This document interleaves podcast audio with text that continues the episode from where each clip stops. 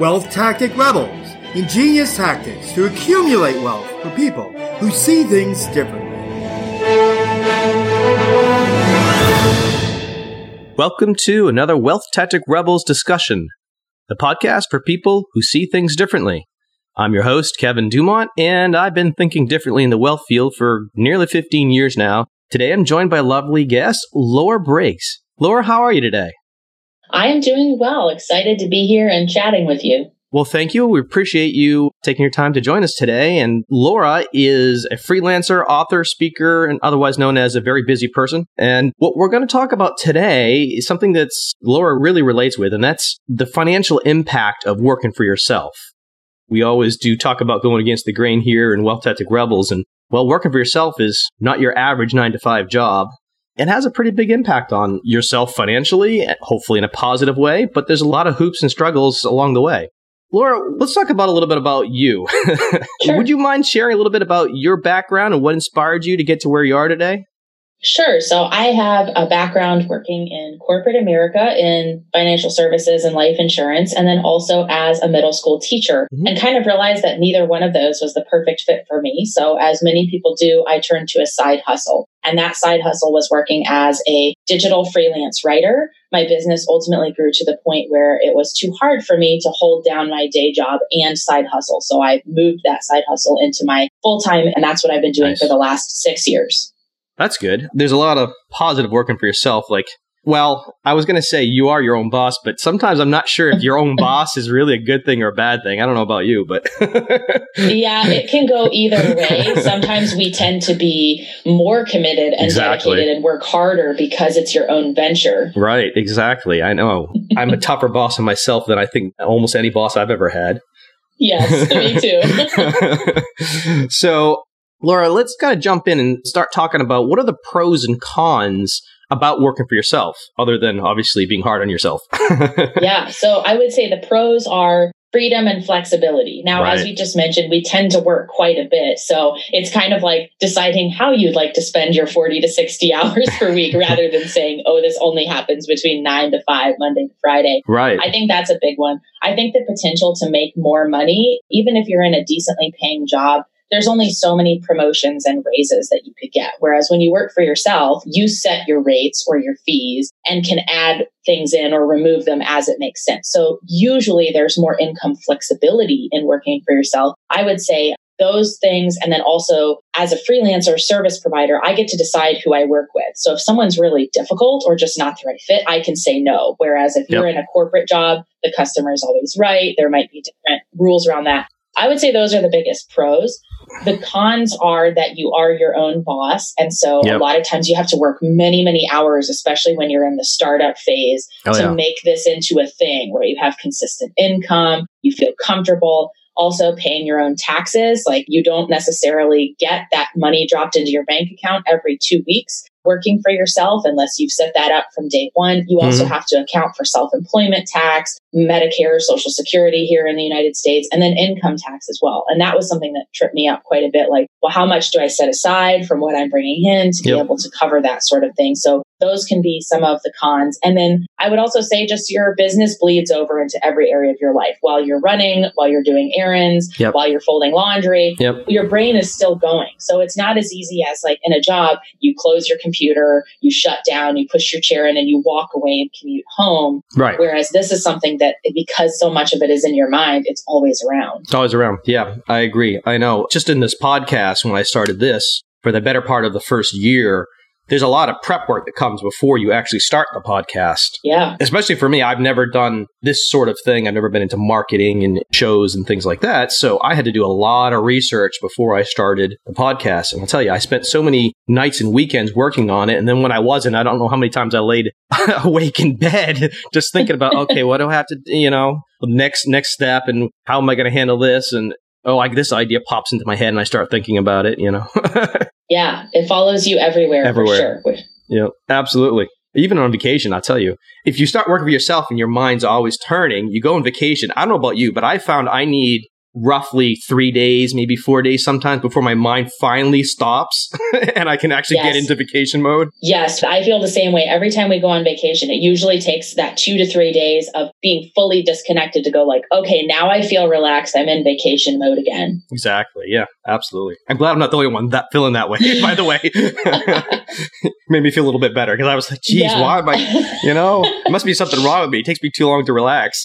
no, I think that's very true of most entrepreneurs. Yeah. So we have a good pros and cons list that our listeners, if they're thinking about working for themselves, can kind of weigh the two against each other. I don't know if you did that. I didn't do it. I just jumped into whatever yeah. I was doing. But I did the same. I kind of learned the hard way. But I always feel like the cons of working for yourself, like the pros to me count so much more. Yeah. So it's like any job or career you have is going to have some negative aspects. It's how much can you deal with the negative aspects or acknowledge that it's just part of the journey. And for me, yeah. it's so much better than some of the negatives of some of my other jobs. Right. Yep. I agree. So next step is you already mentioned that financially speaking, working for yourself can be more flexible. How has it impacted you financially speaking?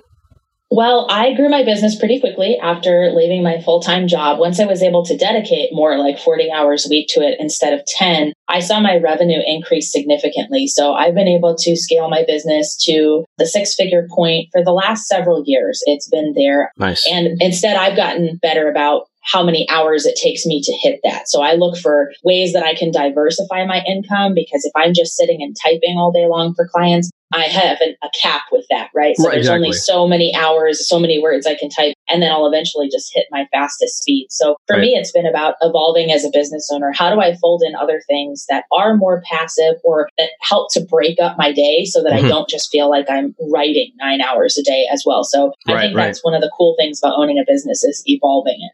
Right, right. So you've evolved and you've been able to branch out income wise. One of your solutions is, like you're saying, I only have so many hours in a day that I can work. So it does sort of limit my income. I have to yeah. find more solutions to be more efficient, to make more money. Right. What have you done for that? Well, I'm always raising my rates as well. So mm-hmm. that's another thing where I make sure that the hours I am working, I'm working with the best sort of clients for me. So the ones right. who are paying the best rates, the work I enjoy the most. So I've gotten pickier about who I work with yep. because of that. I've also looked for ways that I can not just get paid once for something. So for example, if I create a blog post for a client, they use it, great, I get paid one time. It's easier for me to bring them on on retainer where I'm consistently doing work. And then I look right. for other avenues like books, courses, coaching, things where there's additional revenue streams where I might charge a little bit differently than my writing services. Mm-hmm. And I try to build in as much, you know, I don't believe that really anything is truly passive income. Everything takes a little bit of work, at exactly. least at least to set it up and to keep it in maintenance mode. Right. But I look for ways that I can do that better. You know, if I have a course that's evergreen, how can I set up this funnel so that it sells evergreen? I sell all of my old lesson plans mm-hmm. on a site called Teachers Pay Teachers. I have to do very little work, like less than half an hour a month for that. But right. it generates five to six hundred dollars a month. So for me, that's nice. more like true passive income. But it took a long time to get to that right. point, right? right? So I'm always looking for opportunities to improve. Very nice. So you have multiple income streams basically for the reason of you want to increase your income efficiently, you know? Yeah. And I wanted to bulletproof my business too because right. I thought, what if I get carpal tunnel or something and I literally can't type anymore? Or what if my right. biggest client like lets me go? I never wanted my income or my business to be so reliant on one particular thing. So right. I know that if I have five or six clients and one cancels or we come to a natural close with that relationship, I can decide where to go from there. Do I put that extra energy into one of my other pipelines mm-hmm. or do I try to bring on another client? But I never wanted to feel like everything was reliant on one source of marketing leads or one particular client or one skill. And that way it's more diversified. So I know that even if everything else shut down and I couldn't write any more blogs, there's still a couple of income streams that are set up to run more automatically. So it, it wouldn't be starting from zero. Yeah, very good. Of course. Don't put all your eggs in one basket. Yes. You know, I mean, I think we've all heard that one, but it definitely applies when you're in business with yourself. Because, like you said, if something happens, and you know anything can happen at any yeah. given day. Mm-hmm. You're driving down the road, you can get hit by a truck. Yeah. Plane can fly into a building. you yeah. know what I mean? You just don't know what's going to happen in any given day, and you lose something completely. You've got to have something else you can count on. Yeah, I was doing some research for a client the other day on disability insurance, and I found a statistic that for people aged 20 and older, there's a 25% chance you're going to have at least one year of your life where you've sustained some type of disability or been Right. in an accident or you're not able to work like Right. you used to. So for me, it's like, okay, I want to like hedge against that potential risk of thinking about different ways that I could continue to support myself or evolve if I needed to. And I think that's just, you know, smart planning. Absolutely, I agree with that. This kind of goes along with the Wealth Tactic Rebels philosophy, where we believe that you have a lot more to be had by first avoiding a loss before you go chasing rates of return. And yes. that's what you're doing. You're hedging against that potential loss to make sure that you have a base to cover you. Yeah, and even if you can't fully protect yourself against the unknown, because that's Mhm. essentially you don't know what could happen, you can minimize how much it hurts you, right? So if you Right. have savings and if you have passive income streams, you're going to take a hit potentially, but it's Sure. not going to be the devastating like, oh, all of a sudden I can't work and now I have zero dollars in income, Right. zero dollars in savings. Right, right. You know, and this is something I do talk about, or we talk about with some of our clients sometimes too, is the basic setup that most people have when they come in our door is the same mainstream setup. You put your money into your 401k and you pay off your home. Mhm. And that's what most people are doing the most of. So when they come in and see us, okay, what happens if, like you say, you get that disability or if something else happens and you can't work for a while and you're out of a job? Where are you going to get your money from? How are you going to cover yourself? How are you going to pay that mortgage? How are you going to be able to mm-hmm. keep the home if you can't pay the mortgage? Yeah. Because they don't have access to their capital because they're putting it in places that it's not accessible. So Right. one of those basic considerations to being able to hedge against problems in the future is not only to have money, but to have access to it. Right. That's yeah. even more important than having it. Because if you don't have access to it, it doesn't do you any good. Or you get pushed into the situation of like, oh, now we have to sell the house because it's, a, it's like a fire sale. You know, you don't want to be in that position. Yeah. You want to make that choice if and when it's right for you rather Exactly. than feeling like you're backed into a corner with something. Exactly. Because, like you said, when you don't have a job and you have no income, you go to the bank and ask them for a loan to get you by for a few months. They're going to say, sorry, you don't have an income. We're not giving it to you. So you're stuck. You're back up against the wall and maybe selling your home is the only thing if you have Yeah. equity in it. Right. Right. Yeah. I mean, that's what happened to a lot of people in 2008, 2009, right? Mhm. Value of the home plummeted. A lot of people found themselves underwater all of a sudden and without Yeah. a job. Yeah. And that's very dangerous. And it's just a good idea to, you know, not living in that like fear mentality, but being a realist and saying like, this could potentially happen. If it does, I've covered myself in X, Y, and Z way so that at least I won't be going all the way back to the zero points trying to rebuild from there. Exactly. Yeah. Do you have any tips of things that you've experienced? Because you have set up yourself up so that you have some sort of hedge and protection against potential for the future. Because everyone's plans can be a little bit different, but do you have any tips of what our listeners could look for to kind of help create more income streams? Yeah. So look for things that a lot of other people have questions about. A lot of Mhm. times um, when I was just doing freelance writing, I had multiple people ask me, Oh, well, how can I get started? How can I do what you do? And I was like, you know, like I can't like counsel every single person for free on how to start, but I was like, Right, maybe right. this is a course. Maybe this is a book. Maybe this is a passive income product that I sell over an email newsletter list. I create it once. I take all the questions I've gotten from people over the years and build it into that. Also, I think from day one, you start building your, in the publishing world, is called your platform. These are your followers. How are people going to find you? Is that LinkedIn? Is that your website? Is that a Facebook Right. group where you're active? Start building that platform so that you have a, sort of an audience of people that are interested in listening to you to begin with. It's much easier to sell to them than to somebody who's essentially a cold customer. Yeah.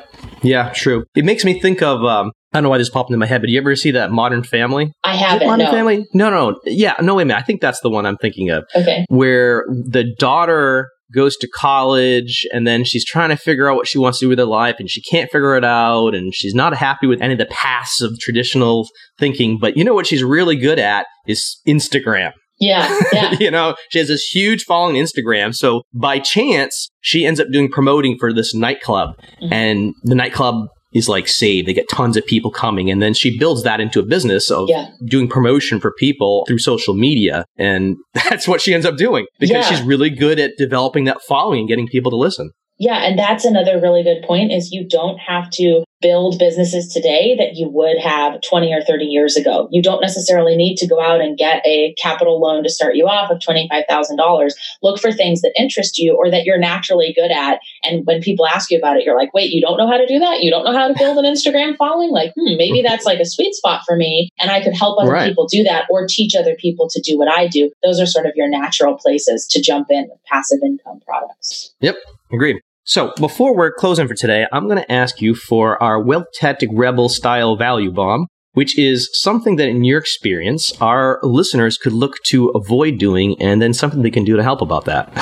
yeah. So I speak from personal experience here. When you start your business, especially if it is an at home self employed business, Get right. yourself an accountant and CPA who knows how to do taxes and planning for an at home business owner. Because what I right. learned is that not all CPAs are created equal. And the one who did my taxes the first year, like had, you know, great reviews for tax returns, but did not claim all the deductions that I could have claimed and wasn't really prepared when I say had a 1099 that was counting the same money, like from the client and then from like a third party source like PayPal. He wasn't really equipped to go back to the IRS and clarify that we're talking about the same $1 here, like I didn't underreport. Right. So I strongly recommend look for somebody who has experience in all aspects of home business ownership. You want to be protected when you file. You want to be protected after you file if you get audited. The IRS yep. has yep. years to be able to look at your tax returns. So hire somebody yep. who's done that before. Um, I really think that that can save you not just money, but a lot of anxiety and concern. And it should also be someone who can tell you, like my accountants were telling me for months, like, hello, you need to go S Corp, like S Corp, S Corp. Like for me, right, I, right. I wouldn't have known that. Like to have someone yeah. else tell you, hey, you're getting to the point where financially or with an LLC liability wise, this is what you need to do. So it's very helpful to have those outside professionals from day one. Treat it like a business and have the accountants that can help you with that. Great advice. I agree. Having a professional knows what they're doing definitely makes a difference. Yeah. So, anything else you'd like to share with our Wealth Tactic Rebels listeners today? No, feel free if you're interested in freelancing and or building a service-based business. I have a, a, podcast called Advanced Freelancing if you want to check that out where I sort of chime in about what's going on in the gig economy and online work world. Sounds good. And of course, Laura, we're going to put your contact information on the show notes page for today's episode. So, Wealth Tactic Rebels listeners, you can go to wealthtacticrebels.com and look for the episode on financial impact of working for yourself. And we're going to have webpage and whatever else she wants me to put on there with Laura, anything else you want. And also, if you would do us a favor, go to our Wealth Tactic Rebels Facebook page and just drop us a quick message. Let us know what you think about today's episode and specifically what tips did Laura give today that you find are going to be helpful for you in your business or potential future business pursuit? And again, thank you, Laura, so much for sharing your time and your knowledge today with our listeners. Thank you. I really appreciate it. We had a good time. We had a great conversation. Have a great day yourself. And Wealth Tactic Rebel listeners, have a great day. Want to really see things differently? Take our course, Ingenious Tactics 201, where we teach you all the wealth accumulating tactics with detailed real life examples. See your progress with quizzes and a certificate of completion. For course details, visit wealthtacticrebels.com. Sign up today and start seeing things differently.